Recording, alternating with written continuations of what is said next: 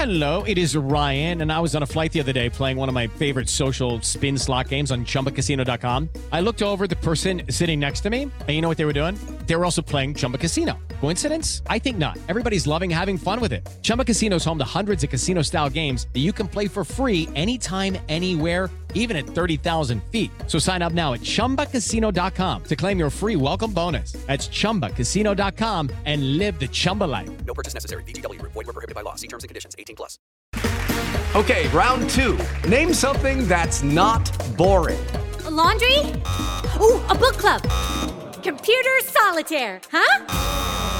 Ah, sorry, we were looking for Chumba Casino. That's right. ChumbaCasino.com has over 100 casino style games. Join today and play for free for your chance to redeem some serious prizes. ChumbaCasino.com. No purchase necessary. Void were prohibited by law. 18 plus. Terms and conditions apply. See website for details. I'm Victoria Cash. Thanks for calling the Lucky Land Hotline. If you feel like you do the same thing every day, press 1. If you're ready to have some serious fun for the chance to redeem some serious prizes, press 2. We heard you loud and clear. So go to LuckyLandSlots.com right now and play over 100 social casino-style games for free. Get lucky today at LuckyLandSlots.com. Available to players in the U.S., excluding Washington and Michigan. No purchase necessary. VGW Group. Void prohibited by law. 18 plus. Terms and conditions apply. I'm Victoria Cash. Thanks for calling the Lucky Land Hotline. If you feel like you do the same thing every day, press 1. If you're ready to have some serious fun for the chance to redeem some serious prizes, press 2. We heard you loud and clear. So go to LuckyLandSlots.com right now and play over 100 social casino-style games for free. Get lucky today at LuckyLandSlots.com. Available to players in the U.S., excluding Washington and Michigan. No purchase necessary. VGW Group. Void were prohibited by law. 18 plus. Terms and conditions apply.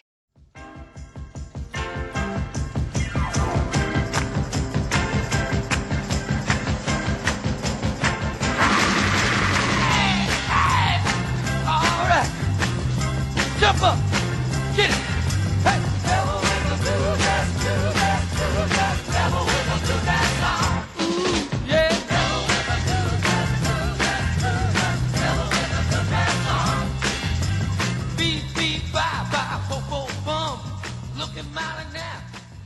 Hey there, Duke fans, and welcome to episode number 188 of the Duke Basketball Report podcast. Uh, we mentioned last episode that we'd be coming to you midweek, and we are coming to you just a few minutes after Duke takes down Boston College 63 to 55 in Chestnut Hill, Massachusetts. Uh, we're going to recap that game, obviously, a struggle of a game, and we're also going to preview the next one on our schedule, the big one against UNC in Chapel Hill on Saturday night. But first, I'm your host for this episode, Donald Wine. I am back in Washington, D.C., and I have my other compadres with me. First in Durham, I have Sam Klein. What's up, Sam? Well, we said that it would take almost Duke's worst game of the season to lose to Boston College, and we almost got it. Uh, it I- I- was, it was, uh, it was so bad at I halftime that I. I had, I had to change bars. This might have been the Um, worst. This might have been the I, worst. I had, Wait, to, I had Sam, to tell them what you did in the second half. Yeah, tell So them what I- you did in the second half. I watched the first I watched the first half of the game at the bar at the Washington Duke Inn, which if you've never watched a Duke game there, great great place to take in a game.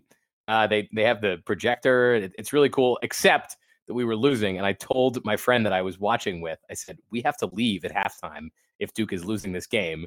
So we relocated to 9th Street uh, to watch the second half, uh, and and Duke pulled out the victory. So And, uh, and you were at and you were where? we were at Danes. Um, And where will you be uh, Saturday night? uh, Saturday night. Saturday night, I will be in Chapel Hill. Uh, Oh, that's I'll right. You're the- going to the game. I'll be at the game on Saturday night in You'll Chapel Hill. So, Yeah. so I will not be. But the but but I think You a lot the, of my you friends know the lucky places Danes. now. If you go to Danes, that's the best place to watch. That that would be the official bar of the Duke Basketball Report podcast if I ever asked them to sponsor it. I spend enough money there. Lo- location Maybe a karma show there. is a thing. I mean, Yes, it's oh, real. It, it certainly it- is. it's, a, it's, It's, not real, absolutely but it's definitely real. Uh, the other compadre that I have with me, you just heard him, Jason Evans. He is in Atlanta. Jason, how you feeling? Um, seeing as I'm the guy who on the last podcast, Sam said, Jason, what can BC do to win this game? And I was like flummoxed and couldn't come up with anything. I'm like, they Yeah. I was thinking about you the whole first half. I think I said BC would have to play out of their mind, bet the best game of the of the season. What I didn't count on was Duke playing the worst game of the season. Feels like we should Yeah, get well, into the you- recap, huh? Yeah, let's get into it before we recap the whole thing in 25 seconds. But uh, as mentioned, Duke went up to uh, the Boston area to play the Boston College Eagles. It was an incredibly, incredibly struggle, uh, uh, struggleish game, sluggish from on all sides, offense and defense. In the end, Duke in, eventually pulls it out, 63 to 55. Um, we have a lot we sh- we should go over, but I'm going to start with you, Jason. Uh, I want you to start with the offense because the offense was a chore tonight. Woo! It was it was abysmal. I I don't think I've ever seen a Duke team miss this many bunnies, this many shots inside of three feet. Um, we haven't been that bad in the paint all year. It was it was really surprising to watch. We uh, you know look, it's obvious. You can look at the box score and, and realize that Duke couldn't hit an outside shot to save their mind. Thankfully, Joey Baker drained one, um, which uh, allowed us to not you know to, to I'm sorry yeah, yeah. Thankfully, Joey Baker drained one, which allowed us to maintain that streak that uh, is like the second longest streak in college basketball of making a three pointer every game. But I think I mean, I, I think they mentioned Jason. This is aside, but they mentioned that it was second. I think it's now number one because Vanderbilt was it was a team that had No. never gone without missing one until last week. I, I, I believe I've read that UNLV has a has a longer streak than us. Oh, but we it can might be double check UNLV. that. Yeah, wh- wh- Yeah, whatever it's- it may it's an be. aside. I It's- remember they mentioned it on the broadcast. It's important when the data is available for us to argue about it without looking it up. Yeah. I think that's So- the that's the intellectual honesty that people expect from us. So uh, we bring that to yeah, the DBR podcast. It's it's more than a thousand games, uh, but uh, regardless, I want to put the three pointers aside because to me the story Because we didn't make any of them. well, Why? yeah. yeah but look it, it's easy to understand and go look hey sometimes your three pointers aren't falling. I thought we took good three pointers they were they were good looks. Uh, they just didn't fall. So we're one for 15 on threes against a team like boston college that shouldn't matter if we hit twos the way we're supposed to but boy we did not hit our two point shots. I mean vernon carey five for the i mean he had 17 points and 10 rebounds but he was five for 13 and vernon carey was missing shots on the inside he doesn't usually miss cassius stanley just two for eight in this game duke and was one saved was and one was a life uh, a dunk lifer. He dunked. oh my lifer out of god yeah Jimmy. one was like one of the craziest dunks Yeah. you've seen all year uh, duke was saved by two guys duke was saved first by joey baker who came in sort of in the middle of the second half um, uh, duke by the way went very small in this game in the second half especially. I am not certain. I haven't seen all the numbers. I don't think that matthew hurt or jack white played at all in the second half.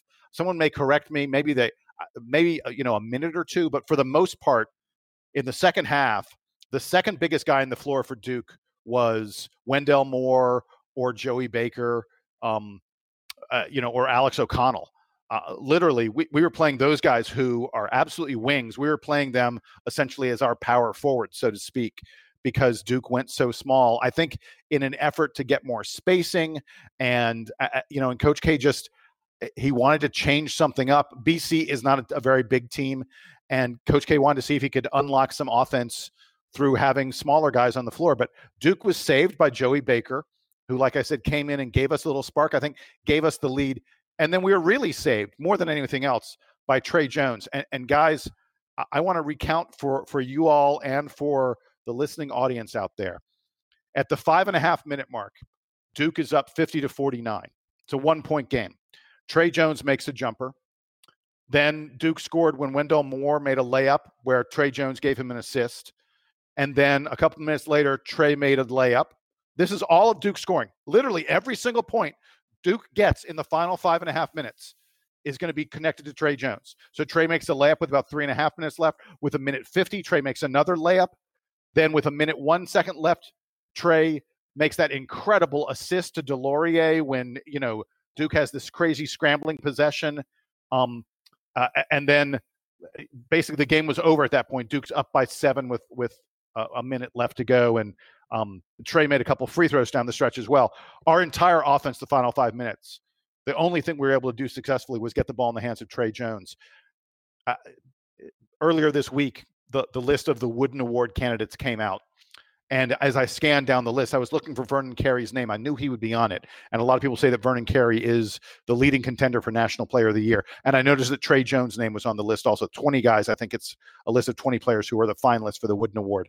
Tre Jones absolutely deserves to be there, deserves consideration for first team All ACC, for All American, all those other kind of things. And he showed why in this game. There's not a chance, not a prayer of Duke winning this game without Tre Jones's heroics down the stretch. Yeah, and Jason, you know what? You I'm- said, Jason, you said that that Duke was taking good shots. Um, they just weren't making them, or something to that effect. That's like me saying that I have good pickup lines, but I don't have a girlfriend. Um, I'm, I don't really care.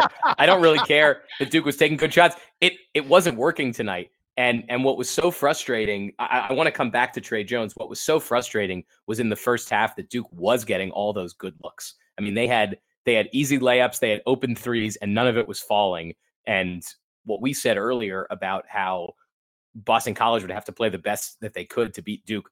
Boston College wasn't even playing that well. I mean, their offense is still really sporadic. They they don't they don't take good shots. They take a lot of like long twos and and mid range pull ups, and it, it's it's an ugly form of offense. I, I think I texted you guys in the middle of the game that it looked like the shot chart out of out of a game from the Danny Ferry era because no one was hitting threes. It was all it was all these weird mid range shots. So it wasn't even like Boston College was playing that well. Duke just couldn't get anything working on offense, even the easy shots. And so the Duke defense totally fine. They held Boston College to 55. Like that's if you had told me before the game that was going to happen, great. That's that's about what Boston College's scoring output was when they came to Cameron. The difference is that that they couldn't make any of the shots, and as you pointed out, down the stretch, they they finally were able to to make a little bit click on offense, and even then, it didn't feel like they were getting the the offensive looks that they really wanted. As you mentioned, Joey Yeah, Baker was the wait. only one to hit a three. Do, do you think, Sam, that Duke was taking bad shots or the shots just weren't falling? No, they, they weren't. That's that. That's what's really sometimes they just don't about fall. it, right? I mean, that's Right, just it's like- reality. Right, and it's like, eh, eh, let's say every shot has a like a good shot has a fifty percent chance of going in. Every single one was hitting the under on Yeah. on all of those on all of those draws. Duke ends up what one for fifteen or so from from three point land. Like that, you know, they they took better and they weren't bad threes. They weren't Right. bad threes. That's what's that, that's what's so frustrating about it. Um, hopefully, that means that they got all the bad shots out of their system ahead of the game this weekend because UNC will play a faster pace and will and will take even more shots than Boston College will. So Duke's going to have to take more to to catch up with them. Um, you know, it, it'll be a totally different sort of game in Chapel Hill. So I remember I, I remember taking note of this. There was a point where they mentioned that the the we were still over from the three point line, and once Joey Baker hit the three, which was later in the game, uh, but in between that, we started taking a step in and then jumping and taking it like a Kyle Singler two. So Jason, I'm glad you brought up that five and a half minute mark left in the game because I thought that was the game. There was a point, there's a stretch in the game where offense and defense combined to really end it for BC. So right around five and a half minutes left in the game, Tre Jones comes down. He makes a Kyle Singler two. He makes it 52-49. BC immediately takes a timeout because they want to they want to try and stem whatever mo- uh, momentum that we were gaining. Immediately after that timeout, we came out with Jordan Goldwire and Tre Jones and Wendell Moore, and we pressure the ball in the backcourt and we get a turnover. Wendell Moore goes down, he makes the layup. Then we pressure them again, force a long pass that we that is picked off by us. We go Baker, down, Yeah, we Baker intercepted it. Yeah. Yep, Baker intercepted. it. We go down. Wendell Moore gets fouled. He gets a one. He misses the front end of the one and one. But then we hustle back down on the other end. They go right at Javin DeLaurier, and Javin DeLaurier draws draws a charge. So in three straight possessions, right at that mark, BC turnover, turnover, charge. And at that point, they were out of it because you could see that they really, at that point, what was a two point game became like, as you said, Jason, a six, seven point game. And BC realized that their window had shut. And I think that was a very important uh, a moment in that in this game, especially when it kept. It seemed like we were battling to get back, and every time we did, BC would just be one step ahead of us.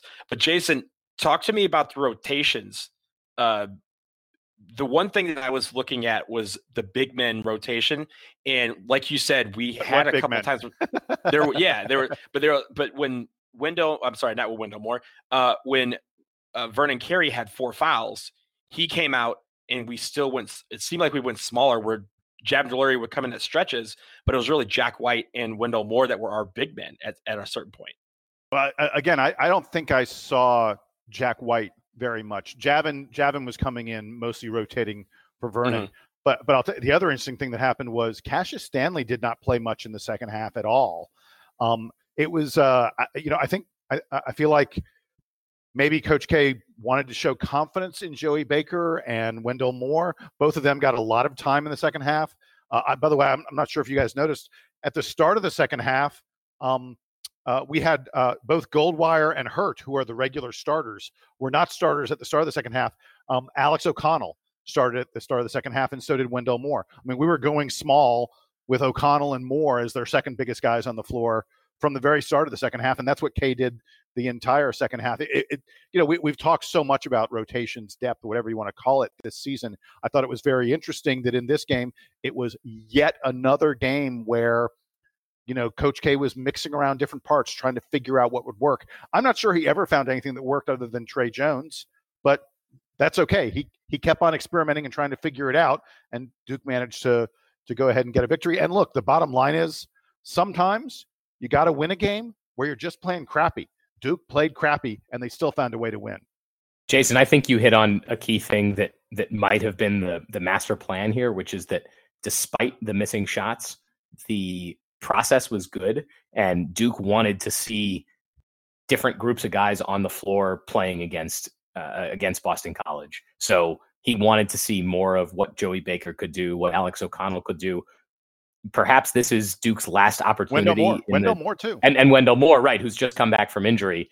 This might be one of Duke's last opportunities to play like a, a pretty bad team to to tune up going into March to figure out, all right, which combinations work well together? Who does Tre Jones sort of feed off of best? Because because Tre Jones and Vernon Carey are the best players on the team, sort of depending on what minute you've tuned into the game. Cassius Stanley is sometimes there, but but Jones and Carey, I think, are the most reliable. And K being able to experiment with who those guys are going to going to match up best with and and who they're going to play defense best with and they're who they're going to play offense best with is important to this coaching staff going into March and there's only so much that they can glean from that in practice even if in practice they're going up against players who are probably better than Boston College's players they don't really get to see that in a game until they're they're in a situation like this. So it was a little bit of playing with fire because losing to Boston College can can cost you a lot come selection time but Duke's managed Duke manages to to pull it out, and perhaps K thought,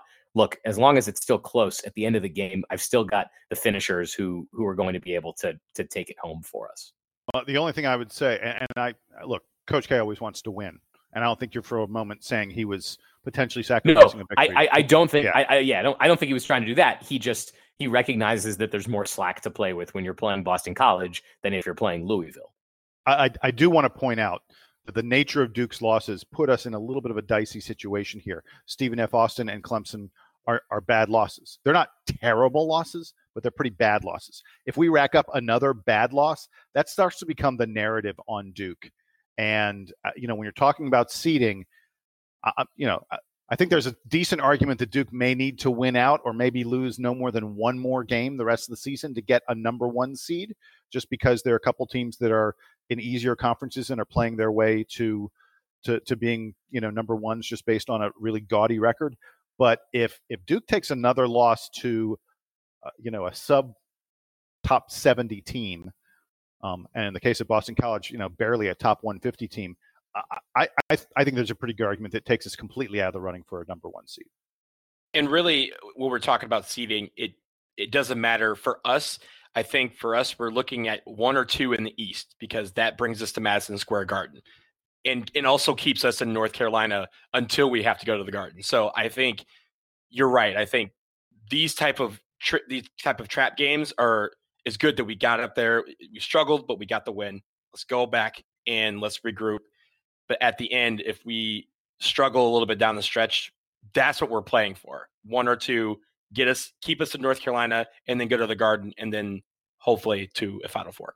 Duke's Duke's placement in North Carolina for the first weekend of the tournament is in pretty good shape just because there aren't that many teams that are also in the mid Atlantic to to Southeast region that are probably going to be the two teams have to be better than Duke in that area for Duke to not go to Greensboro. It's the it's the Madison Square Garden, the New York in the second weekend that Duke really wants to be able to secure. Coach K likes playing on the East Coast, and he knows that we're going to have a favorable crowd if we are in New York.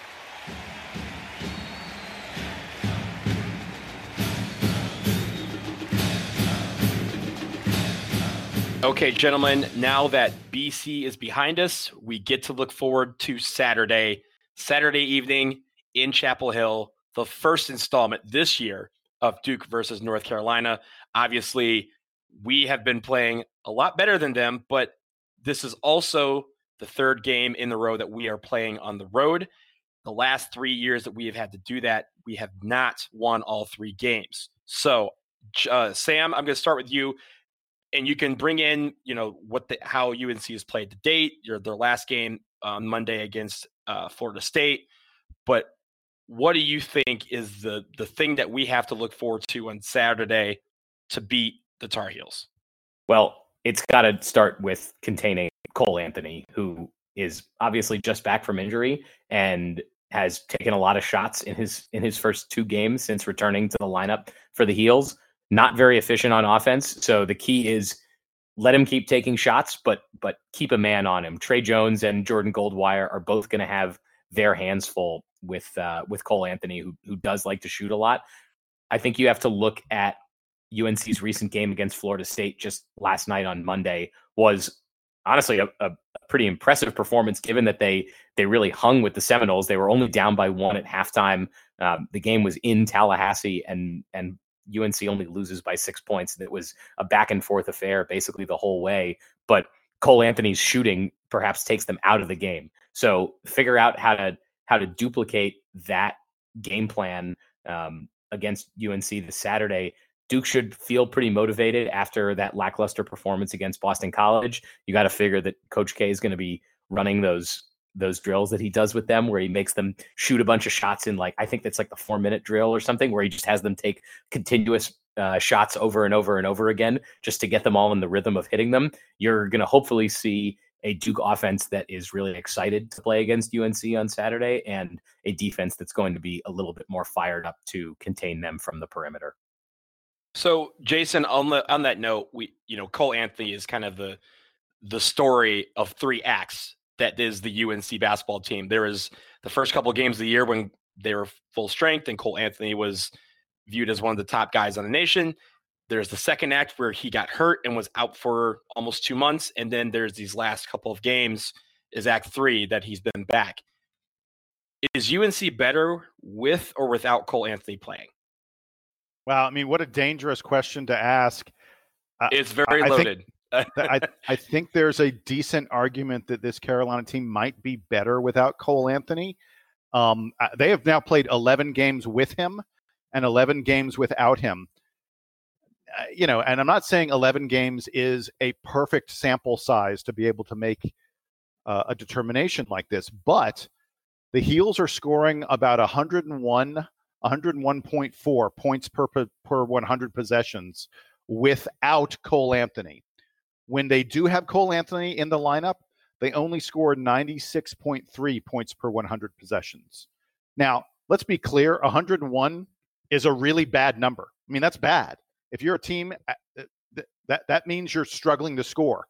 But what it means, the fact that they're five points worse with him in the lineup means that they're not just bad with him in the lineup, they're really bad. Now, the, the, Jason, the advanced metrics. Jason, that, yeah. Following up on that, just real quick. I mean, obviously, Cole Anthony. It, no, I don't think anyone's saying like, "Hey, I mean, Cole Anthony is one of the better players in the country." Is it? Is it eh, how they is play he? with him on the wait, court? Wait, is I he, mean, he? He's a volume player. I'm not sure. I, I mean, look at his stats. Look at what he's. He is not scoring efficiently at all. He's not involving other guys um, you know, in in the game. Uh, look, just have a look at what's happened to Garrison Brooks. Garrison Brooks, the Carolina big man, has has gone from being sort of you know just a a mediocre ACC player a couple years ago to being a pretty darn good one. I mean, Garrison Brooks has a definite chance at being first or second team all ACC this year. He was averaging, get this, he was averaging 21.7 points per game over his past seven games before Cole Anthony came back. Cole Anthony came back, and in the two games since Anthony came back, Garrison Brooks has tor- scored a total of 15 points. His shots are down. He's not shooting as much because Cole Anthony's so busy taking terrible shots. I mean, this Carolina team used to be a team that dumped it in the post a lot and and had trouble scoring. Now they're a team that hoists it up from the perimeter and has trouble scoring. I think you're better off trying to score from inside than taking bad outside shots. I mean, Cole Anthony's fairly good on defense, but on offense, they are tremendously inefficient with him on the floor. So and it's I'm not very- just it, it- it's not just Anthony that's been somewhat disappointing for UNC this season. I think they expected to get more out of Mar- Armando Bacot. They expected to get more out of these um, grad student transfers that they had, and Leaky and Black, Le- of- Leaky Black was supposed to be a good player for them this year. Le- well, right, and, and Leaky Black, who's who's who's been there, right? He's he's been on the team now a couple years, and and isn't really producing much. So I, I think the story for UNC across the board is these underperforming players. So Duke has to, you know, ha- has to be serious against them. That you know they're going to play their best game against Duke uh, because that's just how it works, right? Garrison Brooks is the only guy. Garrison Brooks is quite literally the only guy on Carolina that you look at what you thought he would be in the preseason and what he is today, and you go, "Oh, he's better than I expected." All, virtually every other guy in the team isn't even what you expected. They are pretty much worse than what you expected. There's a reason that we've seen more unbelievable press conferences after games from Roy Williams this season than we've probably seen at any other year in his career. There, there's a reason that they are five and twelve in their past 17 games. Let's get that out there. Five Right. and twelve in their past 17 games. So I'm glad. So I'm glad I teed this up perfectly for you because I was hoping that you'd talk about Cole Anthony because the way I've seen them the last couple games and even the first few games when he wasn't hurt before he got hurt, it's become a give the ball the Will offense to to borrow from the Fresh Prince, where literally it seemed like everyone on the court is like, okay, Cole Anthony's back. I have to get him the ball so he can score. And I think that's why they've been so inefficient when, you know, before and it seems like now they're you know that they're down in the ACC. They've had they're a really terrible year as far as win loss record, and now they see that their window's closing for everything: NCAA tournament, the NIT tournament, CBA, whatever CBI, all of those, right? And now they're in panic mode. And with Cole Anthony back, they say, okay, now we have a chance to win if we just give him the ball and score.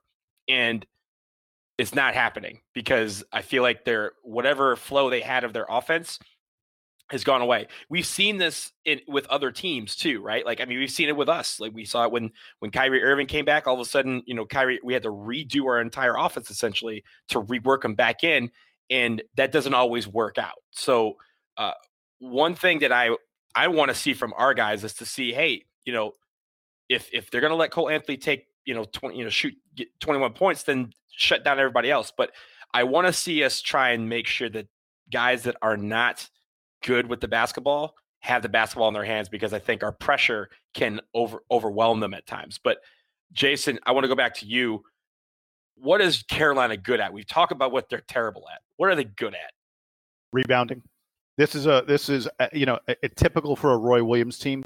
Carolina is a very good rebounding team. They're top 20 in the country in offensive rebounding. They're top 10 in the country in defensive rebounding. Look, Duke just played a game against Boston College. Granted, that game was an aberration and, and it didn't look like the Duke team we've seen all year, but it was a game where Duke really struggled on the boards. Um, eh, if we struggle on the boards, Carolina could kill us in there you know, we, we just played a game against Boston College where Duke went small. Carolina will play big. Carolina will almost certainly have two big men in the game at all times. That's the way Roy Williams plays the game, and he's going to force you to play his style. And they're going to their best hope is to to kill Duke on the boards. Now Duke's been a really good rebounding team this year, but we've had games where we've struggled. And we were and this we were what- even with Boston College on rebounds tonight. yeah, and they're a bad they're a bad rebounding team. Um, so this could be uh, you know if I if I'm a Carolina fan trying to figure out how we win this game, I'm looking at rebounding and I'm saying we've got to kill Duke on the boards. And when we're missing shots, because Carolina's gonna miss shots, they are one of the they are like in the bottom ten percent at two pointers, three pointers, free throws, you name it. They are terrible at shooting the ball. They are great at rebounding it. And and, and that's their and, big hope. and offensive rebounding, offensive rebounding is somewhat going out of vogue across basketball. It's more like get your shot, like get a good shot and then get back on defense. Carolina does not play that kind of basketball. They they play they Roy Williams loves focusing on offensive rebounds. So you gotta you gotta get them. Um, you you have to protect against that, and Duke has to be paying attention on the defensive end. So we've talked a lot about what Carolina does well, what they don't do well, which is you know a lot. I want to talk about our team and this matchup. And so, Sam, I'm going to go back to you for this. Who on our team do you think needs to have a great game for us to be successful on Saturday night? I'll give you two. One is either Tre Jones or Jordan Goldwire has to do a good job of of guarding the perimeter, and then two is going to be one of our three point shooters. It's got to be Joey Baker or Matthew Hurt or Alex O'Connell. Someone is going to have to make shots for Duke uh, in this game, which which was not something we saw tonight against Boston College. Something you have to do against Carolina is is make those three pointers because they are going to they're going to come back at you fast, and and you want to be able to keep up with them. Jason, uh, yeah. So I'll, I'll I'll say that I think I'll again I'll take two guys. It's two guys who barely played against Boston College, Matthew Hurt and Jack White, because like I said, Carolina will play big. They will play two bigs. Uh, and and Vernon Carey and Garrison against Garrison Brooks, yeah, I mean, g- great matchup. Matchup of two guys who, like I said, are probably first team All ACC. Um, if if Carolina is able to exploit Duke at that power forward position, that's going to be a big, big problem for us. And and I think that those guys, one of those guys, is going to have to get seven, eight plus rebounds. In fact, I, those two guys, Jack White and Matthew Hurt, probably going to have to combine for double digit rebounds. Otherwise, I think Duke could be in some trouble in this game. So I, I, I like both your answers. I kind of went slightly in the middle. So on offense, I think it's Wendell Moore. I think his defense has been pretty good since he came back from uh, his injury. His offense has been kind of shaky. I need, I think his offense, if he can get going offensively as part of the rotation, then I think that he's one of those guys that I don't think UNC has enough people to cover. The second one is Matthew Hurt. And I think it's because he has length, he has shooting. And if he can do both of those things, then he's a matchup problem for UNC. And I think that'll help spread everything out and allow guys like Tre Jones and uh, and Vernon Carey to shine. Go ahead, Sam. One one thing on Wendell Moore that I found interesting and and which shows that he's still sort of recovering from the injury. Tre Jones came out at a key point in the game against Boston College and Wendell Moore wasn't in their running point. Jordan Goldwire was. I think early in the season, we saw Wendell Moore playing a lot of the backup point guard position, and that Goldwire, despite sort of notionally being a point guard, wasn't really getting getting the ball in his hands to to initiate the offense. Moore was getting more of that. He didn't do that tonight. Look for him potentially to regain that role as he's more in the flow of the offense and and more integrated with the team coming back from the injury. You, you want a remarkable stat about tonight's game against Boston College? Wendell Moore played the second most minutes on the team. Tre Jones played 38 minutes. Wendell Moore played 30 minutes. He's the only other guy on the team to play 30 minutes in this game. It shows you how much confidence Coach K has and how valuable Coach K thinks Wendell Moore's defense, because that's what I think Wendell Moore is mostly bringing to the table. Because let's face it, no, no one ventures in the It, lane with it is having it is you know his defense is very good, but I I think he's at his best if he gets to handle the ball for five or six minutes a game. I, I think that's important for this Duke team, and that that's where their ceiling is. Is that is that he's the backup ball handler to Tre Jones and not Jordan Goldwire. Uh, okay, but there's no one on this team who puts their head down when they're going to the basket with no idea what they're going to do once they pick up their dribble more than Wendell Moore. Well, I, I love you, That's Wendell. why I said that's why I said that's a that's a ceiling thing. That's not that's not where they are right now. That's where Right, we're hoping yeah. that they get. And there were he had moments like that early in the season where he did look like he knew what he was doing. It's just that you know he he got injured and he's he's probably still finding his way around. He's still probably getting used to ACC play, as it were. Uh, the one final thing that I want to touch on is something that we've talked about a lot this season, and that's leadership. We are going to the Dean Dome for you know many of our guys. It's the first time; they don't know what to expect, and so we're going to need to lean on some of these uh, some of the more veteran players. It's going to be very weird Jack for them because because it's going to be so quiet, right? is it's I mean it's usually quiet because it's the wine and cheese. I'll be loud. Uh, I'll be loud. I, and you, you know what? I will listen for you too because I here's the thing. I feel like I'll be able to find you. Probably. yeah. Um, but I, I, you know, again, it's it's one of those things where the the allure of the Dean Dome, yada yada yada. I'm I'm sorry, doing sarcasm throws you out at home, but the the allure is there, and for a lot of guys in college basketball, they want to go in there and do well. And to this point this year, a lot of teams have done that. We want to add to that list. It's going to take the leadership of our captains, our, our old, our veteran players, to say, "Hey, this is how we beat Carolina. This is what to expect when we go into the Dean Dome on Saturday, and here's how we come together and and go out and leave Chapel Hill with a victory." But by the way, you know something amazing? Uh, We're so used to Carolina being old, a- and, you know because Roy doesn't do the one and done kind of thing. But a lot of the guys in this game for Carolina are going to be in their first Duke First Carolina game. because yeah, because he's got these guys who are transfers, you know, see, transfers, and he's he's relying on players who haven't played, you know, a lot for UNC in the past. I mean, like Garrison Brooks. Garrison Brooks may be the only guy out there who's played meaningful minutes in a Duke Carolina game for for UNC. I, I I don't think. I mean, Leaky Black didn't play last year against us. I I think they are going to be just as sort of you know taking in the moment of a Duke Carolina game as we are. Uh, even though their players are older, like I said, they're transfers and things like that. That these guys are not experienced playing in this atmosphere. Yeah. Okay. So one final thing that I just came up with, and it's something that comes up in this rivalry, and it's the coaches. And we have two legendary coaches, Coach K, Roy Williams. They always there's always one part of each game where I feel like the other one of the coaches has a trick up their sleeve. It's not necessarily something that is unveiled. Everyone's like, "Oh my god, that's something we've never seen before." But they have some nugget that they hold on to, and they know that they can deploy it against the other team to be successful. Do you guys see anything from these two teams that you think, "Hey, you know what, Coach K might might try to do this on Saturday," or conversely, do you think there's something that Roy Williams could do on Saturday night to kind of uh, stifle us? Roy Williams is going to go into a full squat at least once during this game. I'm He's going to play Sam- defense like he always does.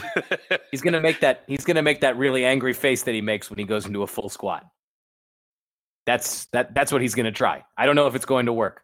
It, it's not usually very effective, but he's going to try it again. I- don't. If if Coach K has something special, why would he use it against North Carolina? I mean, More offense zone. to- More we, No, we because we, it's North we- Carolina. We threw a little zone at Boston College tonight. Maybe we'll see a little more zone. It's it's possible, but I mean, of of all the games left on Duke's schedule, I mean, home against Virginia Tech, at Wake Forest, those are the only games. We got that home game against Florida State. We got that home game against Florida State coming up, which we'll preview over the weekend. That will be an interesting one for Duke.